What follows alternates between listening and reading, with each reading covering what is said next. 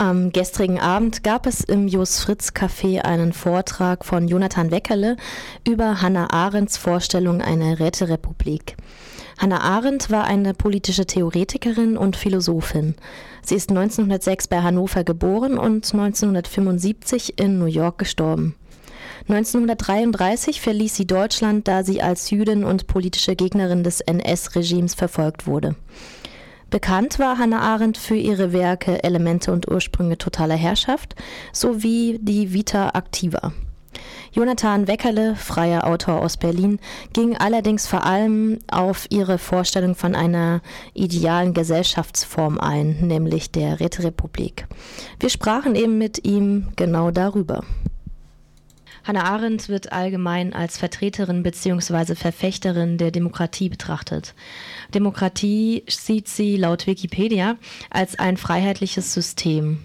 In einem Vortrag am gestrigen Abend betont sie nun allerdings ihre kritische Einstellung zur Parteiendemokratie. Was sind denn Ihre Einwände dagegen?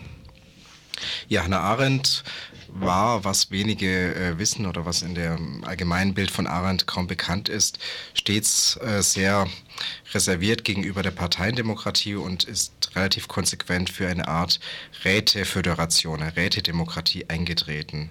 Ihre Kritik an der Parteiendemokratie ähm, war zum einen das äh, Misstrauen, dass ähm, die Parteiendemokratie eine wirksame Hemmnis ist gegen totalitäre Bewegungen. Also sie war der Meinung, dass in Parteiendemokratien die Menschen zu wenig wirklich aktiv an Politik teilnehmen können und dadurch fundierte Meinung äh, sich herausbilden kann. Deswegen sind die Massen ähm, anfällig für totalitäre Bewegungen, für wahnhafte Stimmungen. Das war ihre, eigene, ihre, eigene, ihre eine Kritik. Und die andere war, dass ihrer Meinung nach in Parteiendemokratien kaum noch Platz bleibt für die ähm, höchsten und ihrer Meinung nach edelsten Fähigkeiten des Menschen, nämlich das, das Debattieren, das ähm, Handeln im öffentlichen Raum, weil ähm, sozusagen alle, alle paar Jahre einen Stimmzettel abgeben, äh, das nicht genügend ist. Und deswegen war sie der Meinung, dass selbst in, in äh, formalen Demokratien, in den modernen Arbeits- und Konsumgesellschaften, die sie dann später beschrieben hat, einfach die, die ähm, höchsten und besten Fähigkeiten des Menschen kaum zum Tragen kamen. Und andererseits ähm, auch in diesen Gesellschaften die Gefahr äh, totalitärer, wahnhafter Massenbewegungen äh, auch stets gegeben war. Und was genau ist Ihre Kritik an der Partei als solche? Die Partei kritisiert sie dafür, dass sie ähm, einen Typus von Menschen hervorbringt, der nicht ihrem Ideal des Politikers oder des Politischen entsprach. Das heißt, ihrer Meinung nach äh, wurden eben nicht die hervorragendsten Persönlichkeiten dadurch äh, an die Macht gebracht, äh, sondern Leute, die am angepasstesten sind, die dem Funktionär des Parteifunktionärs oder der Parteifunktionärin am ehesten entsprachen und die sich einfach in einem Parteiapparat am besten durchsetzen konnten ähm, und eben nicht ähm, durch, durch ihre Persönlichkeit bestachen, sondern etwa durch, dadurch, wie sie ähm, die Parteiideologie ähm, am, am besten vertreten konnten. Und ähm, ja, deshalb ähm, hat sie den Parteien, äh, die, gegen die sie regelrecht feindselig eingestellt war, ähm, sehr wenig äh, zugetraut und ähm, ja, war vor allem auch der Meinung, dass die breite Masse in den Parteien Demokratien sich äh, nicht äh, demokratisch engagieren konnten.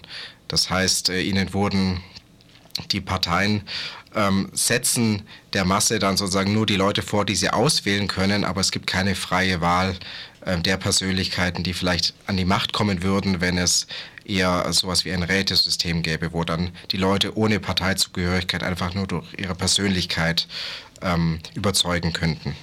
Statt einer Parteiendemokratie sieht sie nun jetzt als äh, ideale Staatsform die Räterepublik. Was versteht Hannah Arendt darunter?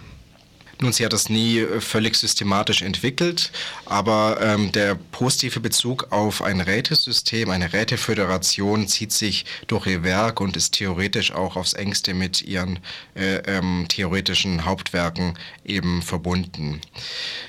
Ihre ihrer historischen Analyse nach war es so, dass in allen Revolutionen es Ansätze eines Rätesystems gab, äh, welches sich aber nie dauerhaft behaupten könnte, äh, konnte, unter anderem weil es eben von den äh, Berufsrevolutionären und den Parteifunktionären dann auch regelrecht vernichtet wurde, wie sie gesagt hat.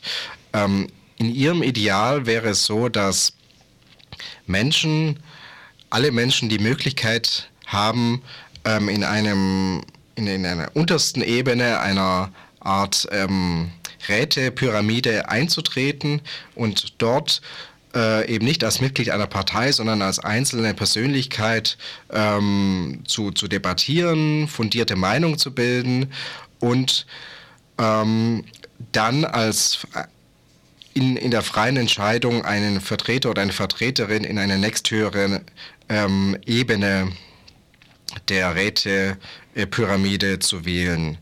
Und äh, sie spricht auch ähm, nicht von einem ähm, imperativen Mandat, das heißt, man, man äh, würde die gewählten Vertreter oder Vertreterinnen nicht äh, verpflichten, für eine bestimmte Sache zu stimmen, sondern man gibt ihnen einfach nur als Persönlichkeit das Vertrauen. Und ähm, das, das sind die Grundzüge der, der Räteföderation. Vielleicht noch ein interessanter Aspekt, also bei ihr geht es auch so weit, dass sie sagt, ähm, dass in so einem System auch das allgemeine Wahlrecht nicht mehr vorhanden wäre, sondern dass nur die mitentscheiden können, die tatsächlich auch aktiv an der Politik teilnehmen. Ähm, und da sieht man schon, dass es da durchaus problematische Aspekte gibt bei ihrer Theorie und sie spricht eben auch entsprechend davon, dass sich in so einem in so einer Räteföderation auch so etwas wie eine neue Elite oder eine Aristokratie des, der Politik herausbilden soll. Eben dadurch, dass die hervorragendsten Persönlichkeiten dadurch ähm, nach oben gebracht werden. Da klingt ja jetzt schon an, dass du dem ganzen System oder der Vorstellung von Hannah Arendt einer Räterepublik kritisch gegenüberstehst. Was sind denn daneben jetzt noch deine Hauptpunkte der Kritik? Neben wirklich problematischen, auch aus, aus demokratischer Sicht äh, problematischen Aspekten wie eben der Abschaffung des allgemeinen Wahlrechts und einigen ähm, praktischen Überlegungen, also wenn man einfach so ein, ein Rätesystem durchdenkt, äh, und ich will das jetzt gar nicht machen, aber da kommt man doch relativ schnell auf, auf äh, große Schwierigkeiten. Ähm, und äh, es ist vor allem auch zu fragen, ob in so einem Rätesystem wirklich der Schutz gegen ähm, diktatorisch, äh, diktatorische Systeme und, und ähm, Gewaltherrschaft so, so sehr gegeben war oder ob nicht auch ein Rätesystem dazu, durch, äh, dazu dienen könnte, dass sich, ähm, wenn man so will, der Mob äh, auch durchsetzt. Das, das ist alles zu fragen, aber ähm, größtes Problem ist, dass diese Räte, Föderation bei Arendt im, und, und das, das unterscheidet sie sicherlich von dem, was, was im Allgemeinen unter ähm, VertreterInnen der Rätedemokratie ähm, verstanden wird, dass sich in so einem System eben die Räte nur mit politischen Fragen äh, beschäftigen soll. Und politisch sind bei Arendt die allermeisten Fragen eben gerade nicht, die, die heute den meisten Menschen als, als drängend und äh, wichtig erscheinen würden. Das heißt, alles, was mit Ökonomie und mit äh, sozialen Fragen äh, zu tun hat, ähm, wäre aus diesem politischen System ausgeklammert, weil sie aus ihrer Sicht der Meinung ist, dass Arbeit immer mit Zwang und mit Herrschaft verbunden ist und das kann auch gar nicht sein, äh, kann auch gar nicht anders sein. Deswegen wird sich in diesem Bereich auch gar nichts ändern. Also sie ist sehr stark auch gegen sowas wie ArbeiterInnen, Selbstverwaltung. Ähm, das das äh, ist alles, äh, das alles hat bei ihr gar nichts mit, mit äh, Rätedemokratie zu tun, sondern die Räte sollen eben nur über irgendwie große gesellschaftliche Fragen debattieren, wobei es relativ unklar bleibt, ähm, was diese Fragen sind. Und von einer allgemeinen Emanzipation oder Demokratisierung der Gesellschaft oder aller Lebensbereiche ist bei ihr gar keine Rede, sondern eher im Gegenteil. Hannah Arendt ist ja jetzt im Allgemeinen eher dafür bekannt, dass sie den Totalitarismus äh, kritisiert und dass sie das Leben und die Geburt statt das Leben als Vorstufe zum Tod betont. Welchen Zusammenhang gibt es jetzt zwischen diesen beiden Aspekten einerseits, also ihrem Gesamtwerk und äh, Ihrer Vorstellung, die jetzt nicht wirklich ausformuliert ist, dieser Räterepublik? Ähm, ich, ich denke, Ihre Vorstellungen oder ihr Ideal, sagen wir, Ideal des Politischen, ihr Ideal der, der Räteföderation hängt aufs engste mit ihren gesamten theoretischen Grundannahmen zusammen und ähm, entsprechend denke ich, ist es auch ein Fehler, dass ähm, dass äh, dieser Aspekt bisher noch kaum gewürdigt wurde in der, in der äh, Sekundärliteratur. Ähm, wie gerade schon erwähnt wurde, ähm, ist ähm, Arendt der Meinung, dass sie als erste Philosophin oder politische Theoretikerin, wie sie sich selber bezeichnet hat, ähm, die Tatsache der Natalität, das heißt der Gebürtlichkeit des Menschen, ähm, hinreichend berücksichtigt hat. Sie sagt einfach, jeder Mensch wird geboren und jede Geburt ist ein Neueinfang. Es tritt wirklich etwas ganz Neues in die Welt und deshalb ähm, gibt es immer einen Moment der Freiheit. Das heißt, es kann immer etwas Neues begonnen werden, ein neuer Anfang gemacht werden. Und ähm, das ist sozusagen ihr, ihre revolutionäre Hoffnung. Also sie war auch der Meinung, dass Revolutionen immer auch spontan entstehen können, dass man sie nicht theoretisch sozusagen vorhersagen oder ableiten kann aus irgendwelchen notwendigen Geschichtsprozessen, sondern sie hat sehr stark den, das Moment der Freiheit und der Spontanität ähm, betont und hat das eben sozusagen anthropologisch fundiert mit, mit der Bedeutung der Natalität, der Gebürtlichkeit, den, dem Neuanfang, den jeder Mensch darstellt. Das, das ist der eine Aspekt. Und der andere Aspekt, ähm, ein, ein ganz wichtiger Bezugspunkt für ihre gesamte Theorie ist eben die griechische Polis, ähm, die ihr als Vorbild dient, ähm, in der eben auch diese strenge Trennung zwischen ähm, dem, dem Eukos und, und der Polis, also dem Bereich des, des privaten Haushalts und des ökonomischen und der ähm, öffentlichen Politik gegeben war. Also darin orientiert sie sich und deswegen auch ihre spätere Ablehnung von, ähm, von der Politisierung der, der äh, Ökonomie. Das, das ist ein, ein wichtiger äh, Bezugspunkt.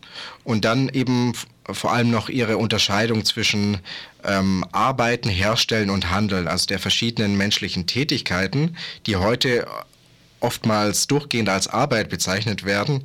Da macht sie ganz klare Trennungen und sie versucht vor allem das Handeln, also das politische Handeln von den anderen menschlichen Tätigkeiten äh, zu trennen und so strikt wie möglich zu trennen und vor allem auch in ganz verschiedene Sphären ähm, aufzuteilen. Das heißt, die Räte sollen dann die, der Bereich des Handelns, des, des des Debattierens sein und alles andere, äh, der Bereich der Arbeit muss davon strikt getrennt werden.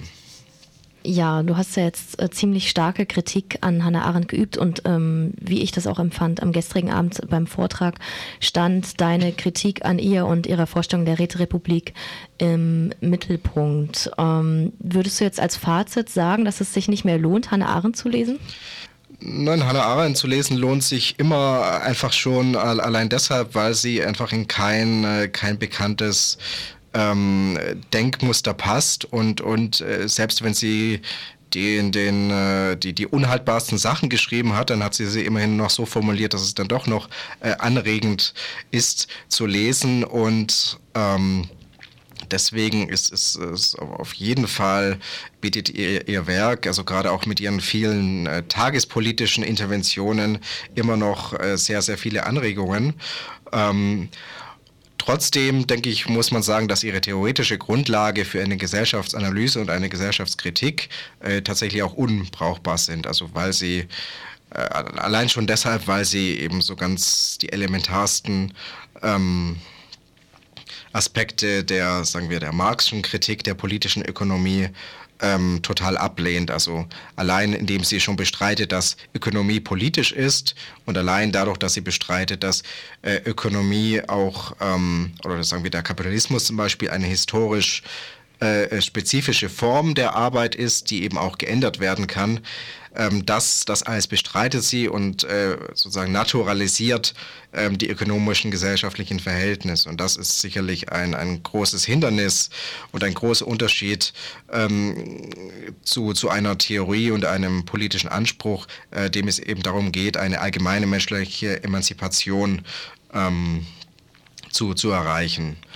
Aber ähm, wie gesagt, das soll alles nicht dagegen sprechen, sich mit Hannah Arendt zu, äh, zu beschäftigen. Und ein Aspekt, den ich dann vielleicht nochmal ähm, bei aller Kritik äh, hervorheben möchte, war eben ihr, ihr unbeirrbarer Anspruch, dass das, was momentan äh, der Fall ist, äh, nicht alles sein kann und ihr, ihre wirkliche Hoffnung, dass die Menschen ähm, auch spontan und, ähm, und, und, trotz aller Verblödung in der heutigen Gesellschaft noch, noch das Potenzial haben, eben einen, einen revolutionären Wandel äh, herbeizuführen.